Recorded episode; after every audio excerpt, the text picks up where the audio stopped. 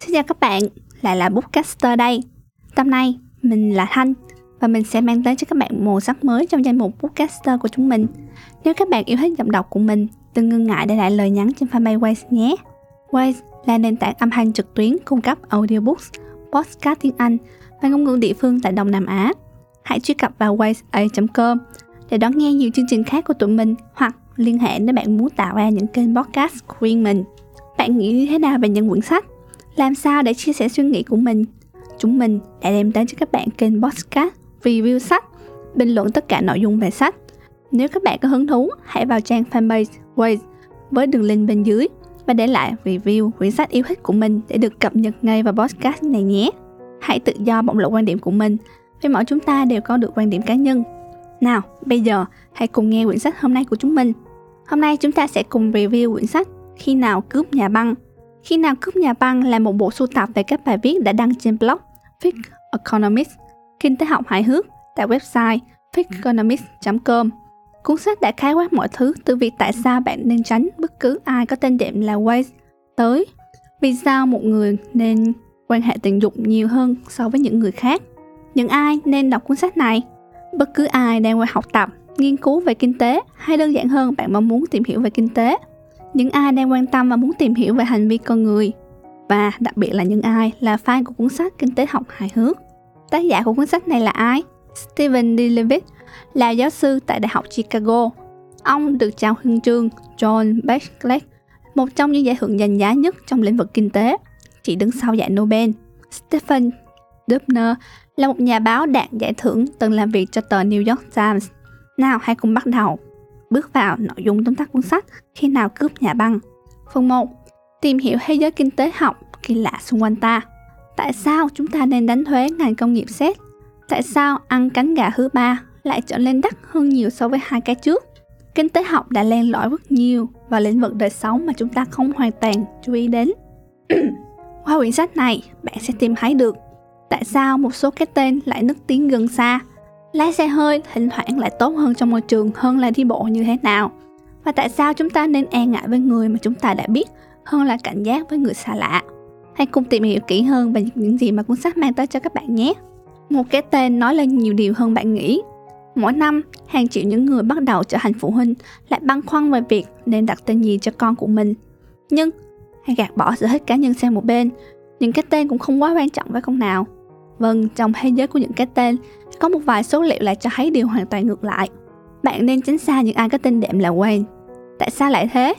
Một độc giả của kinh tế học hài hước, cô Stewart, có một sở thích khác thường là thu thập những bài viết về tội phạm. Điều này cũng không có gì là bất thường, nhưng điều mà cô tìm được đó là tất cả bài báo đều cho thấy rằng những tên tội phạm đều có một đặc điểm chung, tên đệm của họ là Wayne. Tác giả Stephen Dubner đã rất sốc khi thông tin này và tự hỏi không biết ai đó có thể làm một cái danh sách tương tự để tìm ra được những tên đệm khác không. Kết quả là ông đã cấm con gái của mình, mặc dù cô bé chỉ mới 6 tuổi, hẹn hò với một anh chàng có tên đệm là Wayne. Một điều kỳ lạ khác về những cái tên trở nên phổ biến như thế nào, thậm chí những cái tên nghe chói tai nhất cũng có thể lan tỏa mãnh liệt. Vào năm 1999, chỉ có 8 trẻ em ở Mỹ được đặt tên là Never. Con số này vào năm 2005 đã lên tới hơn 4.457. Điều gì đã xảy ra? Có một sự kiện đã khiến cái tên này nóng bỏng hơn bao giờ hết. Vào năm 2000, ngôi sao nhạc rock Sunny Sandoval và con gái xuất hiện trong một chương trình của MTV. Cô bé tên là Never. Đây là một cái tên vô cùng đặc biệt, vì đây là cái tên được đảo ngược thứ tự từ từ Heaven, có nghĩa là thiên đường. Và đối với những bé gái thời này, bây giờ cái tên Never bỗng nhiên phổ biến hơn cả tên Sarah. Nhưng sự độc đáo không dừng lại ở đó, có một cái số cái tên phù hợp đến kỳ lạ nữa. Từ khi website Ficconomics được xây dựng, các độc giả đã chia sẻ những cái tên kỳ quặc.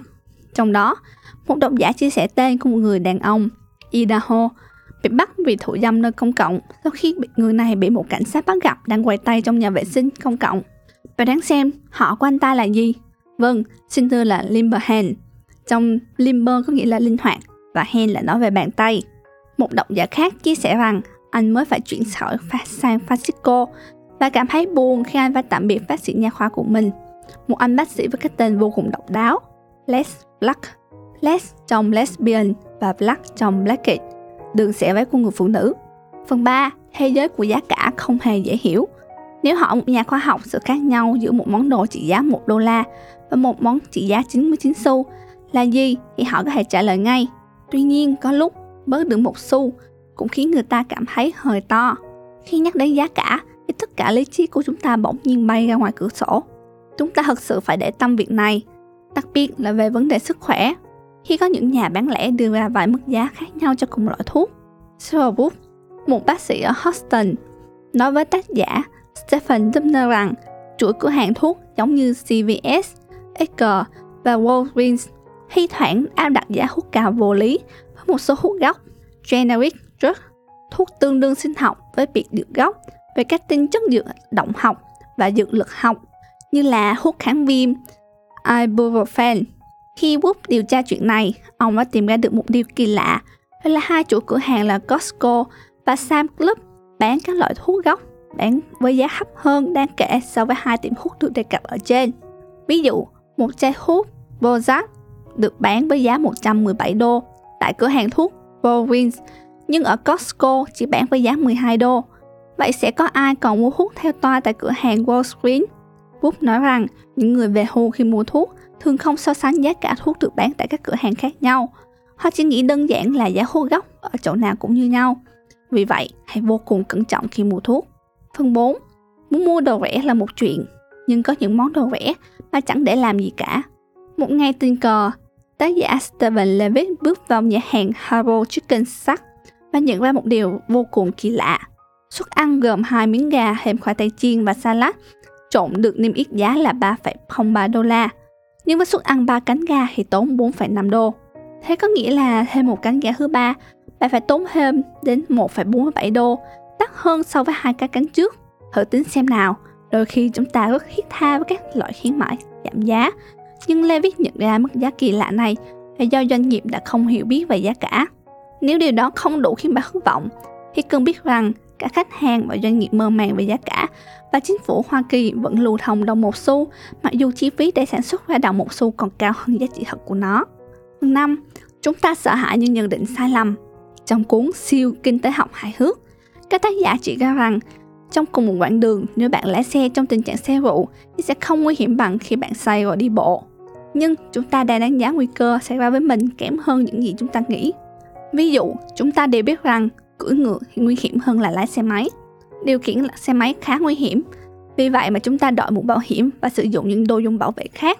Tuy nhiên, một báo cáo từ năm 1990 từ Trung tâm Kiểm soát và Phòng ngừa Dịch bệnh cho thấy số người bị thương nghiêm trọng trong một giờ cưỡi ngựa nhiều hơn số người có tình trạng nghiêm trọng tương tự khi họ điều khiển xe máy. Số liệu còn cho thấy rằng đã có rất nhiều chấn thương khi cưỡi ngựa liên quan đến chất có cồn, nhưng điều này không có nghĩa lý gì, bởi vì nhiều tai nạn xe máy cũng có nguyên nhân như vậy. Rõ ràng là khi cưỡi ngựa nguy hiểm hơn lái xe gắn máy, một thực tế đáng chú ý như vậy nhưng hiếm khi được phương tiện truyền thông đề cập tới. Tương tự như việc bổ sung biện pháp phòng hộ khi cưỡi ngựa, các tác giả đã cho rằng chúng ta nên cảnh giác với những người quen biết nhiều hơn là so với những người lạ, những người mà cha mẹ chúng ta dạy rằng phải đề phòng. Vào năm 2008, một người hay đi nhà thờ tên Bruce Bardo đã giấu mình trong trang phục ông già Noel và giết chết 9 người, kể cả vợ cũ và người nhà vợ cũ trong suốt mùa Giáng sinh. Hay trường hợp của artist Efan, người này đã bị xóa tên khỏi danh sách bay của hãng bay Airtran vì lý do hành khách đi cùng chuyến bay đã nghi ngờ vô căn cứ, cho rằng Efan là một phần tử khủng bố, trong khi anh ta chỉ là một người xa lạ. Những trường hợp trên để chúng ta thấy rằng đó là chúng ta nên đề phòng những người chúng ta quen biết, thay vì những người như những người hành khách ngồi bên cạnh bạn trong một chuyến bay. Có nhiều bằng chứng chứng minh được điều này. Đầu tiên là trong các vụ giết người ở Mỹ, tổng số vụ án mà kẻ sát nhân có quen biết nạn nhân cao gấp 3 lần những vụ mà nạn nhân và hung thủ là người xa lạ. 64% các nạn nhân của các vụ hiếp dâm biết kẻ xâm hại họ. 61% nạn nhân nữ bị tấn công tàn nhẫn đều biết kẻ tấn công họ. Cuối cùng là một bài viết vào năm 2007 trên tờ tạp chí Slate cho thấy rằng trong 203.900 vụ bắt cóc trẻ em trong một năm, thì chỉ có 58.200 vụ được gây ra bởi những người lạ. Phần 6. Nói dối ngay cả khi bạn đang khó xử, có lúc cũng dựa trên kinh tế. Lời nói dối cuối cùng của bạn nói là gì? Có lẽ đó là một lời nói dối vô hại chỉ để giúp bạn hoặc người khác thoát khỏi một vài rắc rối nào đó. Nhưng đôi khi chúng ta nói dối vì những lý do kỳ lạ, và nó thường làm tổn thương chúng ta nhiều hơn là chúng ta vẫn nghĩ. Mọi người nói dối ngay cả khi nói sự thật có lợi cho họ. Dữ liệu được thu thập bởi CZ Martinelli và Susan Barker từ một chương trình phúc lợi của Mexico, Oportunidades, đã tiết lộ vài điều thú vị. Một số người chơi xuất hiện trong các chương trình truyền hình đã không thay hết số lượng tài sản của mình để không tạo cảm giác giàu sổi và phù hợp với công chúng mục tiêu của chương trình. Có tới 83% người chơi nói rằng họ không có xe hơi, trong khi thực tế là ngược lại, và 74% người chơi nói rằng họ không được sử dụng truyền hình vệ tinh. Việc nói dối này thì cũng dễ hiểu, vì sở hữu những thứ đó có thể cản trở họ có đủ điều kiện tham gia chương trình. Không dừng lại ở đó, còn rất nhiều bất ngờ khác. Rất nhiều các ứng viên khai phóng thêm về các phương tiện sinh hoạt cơ bản như sau: 39% khẳng định nhà mình có một nhà vệ sinh, 32% nói rằng họ đã có nước máy, và 29% nói rằng họ sở hữu một bếp gas, trong khi họ không có những thứ này. Martinelli và Barker cho rằng họ nói dối để đỡ xấu hổ. Những người này thường là người nghèo, thà không nhận được hỗ trợ chứ cũng không muốn thừa nhận mình không sở hữu nổi một nhà vệ sinh. Ngược lại, một số lời nói dối có thể mang lại lợi ích cho chúng ta. Cuốn hồi kia bán chạy nhất như Tình yêu và hậu quả của Marek Selser bị vạch trần là bị đặt. Vì vậy, người ta nên quảng bá cuốn sách là một cuốn tiểu thuyết không? Không hẳn. Nếu bạn là một biên tập viên với một cuốn hồi ký và bạn mong đợi có hơn khoảng 90% là sự thật, thì có thể xuất bản như một cuốn hồi ký. Điều này là bởi vì những câu chuyện đời thật tạo ra được hiệu ứng truyền thông tốt hơn và thường gây ra sự chú ý của chúng ta nhiều hơn những tiểu thuyết. Vậy nên không quá ngạc nhiên rằng có một số quyển hồi ký còn hư cấu hơn quyển sách hư cấu. Phần 7. Chúng ta đang bảo vệ môi trường sai cách. Ngày nay, biến đổi khí hậu là một trong những vấn đề cấp bách nhất mà chúng ta phải đối mặt. Vì vậy, làm thế nào để chúng ta giải quyết được điều đó? Đặc biệt là khi chúng ta đang vô tình làm xấu đi tình hình bằng cách làm những điều chúng ta nghĩ là sẽ cải thiện môi trường sống. Ví dụ như, việc lái xe ô tô đôi khi ít gây hại cho môi trường hơn so với chúng ta nghĩ. Nhà môi trường học nổi tiếng Chris Goodall đã tính toán rằng nếu bạn đi bộ 1,5 dặm và sau đó bổ sung lượng calo bị mất khi đi bộ của bạn với một ly sữa, tác động của việc này lên môi trường không khác gì việc bạn lái xe 1,5 dặm và không uống một ly sữa nào. Nhưng tại sao lại như vậy? Đúng ra thì lượng khí nhà kính cần thiết để sản xuất ra một ly sữa xấp xỉ lượng khí thải của một chiếc ô tô thải ra khi di chuyển trong 1,5 dặm. Đó là lượng khí thải CO2 từ các xe tải sữa giao hàng và các chất khí thải ra từ phân bò. Rõ ràng chúng ta sẽ thân thiện với môi trường hơn nếu một vài người đi chung xe và không cần ly sữa. Ngoài hiểu lầm về thói quen lái xe, mọi người cũng có xu hướng tin rằng tự trồng thực phẩm tại nhà sẽ giúp bảo vệ môi trường nhiều hơn khi chúng ta ăn ít thịt hơn. Có hùng trồng rau riêng tại nhà đã trở thành một xu hướng ở Mỹ. Tự trồng rau giúp bạn kết nối với thiên nhiên và giúp bạn hiểu làm thế nào để chăm sóc cho cây. Chúng ta nghĩ rằng, ôi thật là tuyệt vời, chúng tôi còn không còn cần một cái chiếc xe giao rau cho bữa tối của gia đình mình. Tuy vậy, đó thực sự là cách tốt nhất để bảo vệ môi trường. Theo Christopher Weber và Scott Matthew từ Đại học Calvin Mellon, 83% khí nhà kính đến từ quá trình sản xuất thực phẩm, nhưng chỉ 11% lượng khí thải đến từ việc vận chuyển thực phẩm. Cách tốt nhất là bạn chọn rau quả một tuần một lần, vì muốn sản xuất thịt sẽ cần nhiều công sức hơn. Như thế sẽ làm giảm bớt tác động của khí thải nhà kính hơn việc bạn tự trồng rau ở nhà. Phần 8. Thế giới của bọn tội phạm và thực thi pháp luật cũng là một nhiều điều vô nghĩa. Theo bạn, ngày tốt nhất trong tuần để cướp một ngân hàng là gì? Sau vụ cướp ngân hàng New Rochester Hàn Quốc, câu trả lời cho nó là thứ 5. Tuy nhiên, đó không phải là một lời khuyên lạ lùng và có lẽ cũng là đáng lo ngại duy nhất trong thế giới tội phạm. Bạn cần biết rằng không bao giờ được nhắc nhở tội phạm rằng họ là tội phạm. Kích hoạt là một hiện tượng tâm lý mà các nhà tâm lý học sử dụng để mô tả ảnh hưởng vô thức của các kích thích đến hành vi của chúng ta, và các tác động của nó được chứng minh bởi nghiên cứu sau đây. Một nhóm các nhà nghiên cứu đã tiến hành một thí nghiệm, trong đó các tù nhân phải lật đồng xu và sau báo cáo họ đã lật được mặt phải của đồng xu bao nhiêu lần. Nhưng trước khi lật các đồng xu, một nửa nhóm đã được hỏi điều gì đã khiến anh bị kết tội. Tù nhân đã được kích hoạt ý niệm về tội phạm. Một nửa khác đã hỏi những câu hỏi trung tính hơn: bạn dành bao nhiêu giờ mỗi tuần để xem truyền hình? Nhóm đầu tiên được nhắc nhở về sự kết tội đã nói dối rằng họ lật được nhiều mặt phải hơn nhóm thứ hai. Trong thực tế, các nhà nghiên cứu cho biết số lượng mặt phải nhóm đầu tung được hơn số lượng nhóm 2 tung được 6%. Tuy nhiên, chúng ta có thể tận dụng khám phá này. Các trại cải tạo thực sự có thể áp dụng phương pháp kích hoạt như vậy trong hướng tích cực với bọn tội phạm. Đây là một thực tế đáng ngạc nhiên khác về tội phạm. Cách tốt nhất để bắt một tội phạm nhập cư trái phép ở Mỹ là hỏi xem người đó có phải là một tội phạm hay không. Và chúng ta đã làm điều này bằng cách sử dụng một buổi mẫu. Bất cứ ai muốn trở thành một công dân Hoa Kỳ đều phải điền vào mẫu đơn nhập cư N400. Phiếu điền này bao gồm câu hỏi: bạn có bao giờ phạm một tội ác nhưng bạn không bị bắt? Nghe có vẻ điên rồ khi bao gồm câu hỏi này trong tờ đơn. Đoán xem sau tất cả sẽ có bao nhiêu người thực sự thừa nhận với nó. Nhưng có một lý do ở đằng sau là nếu những người thực thi pháp luật của Mỹ có thể chứng minh rằng câu trả lời là sai sự thật, họ có thể lấy đó làm bằng chứng để truy tố và trục xuất người bị tình nghi. Phần 9. Ngành công nghiệp giáo dục lại là một vấn đề khác. Bạn có nghĩ rằng bạn nên quan hệ tình dục nhiều hơn? Vâng, chúng ta đều biết rằng đó là một chuyện cá nhân, nhưng bạn có thể ngạc nhiên khi biết mức độ thường xuyên bạn có thể quan hệ tình dục có thể góp phần vào lợi ích chung của cộng đồng. Và hơn nữa thì nó có thể được liên kết với kinh tế. Đúng là một số người trong chúng ta nên quan hệ tình dục nhiều hơn, nhưng không phải là vì những lý do bạn có thể nghĩ tới. Trong cuốn sách Kinh tế học và Sex, giáo sư kinh tế Rochester Steven Lambert thừa nhận rằng những người không mắc STD, bệnh lây qua đường tình dục, nên quan hệ nhiều hơn.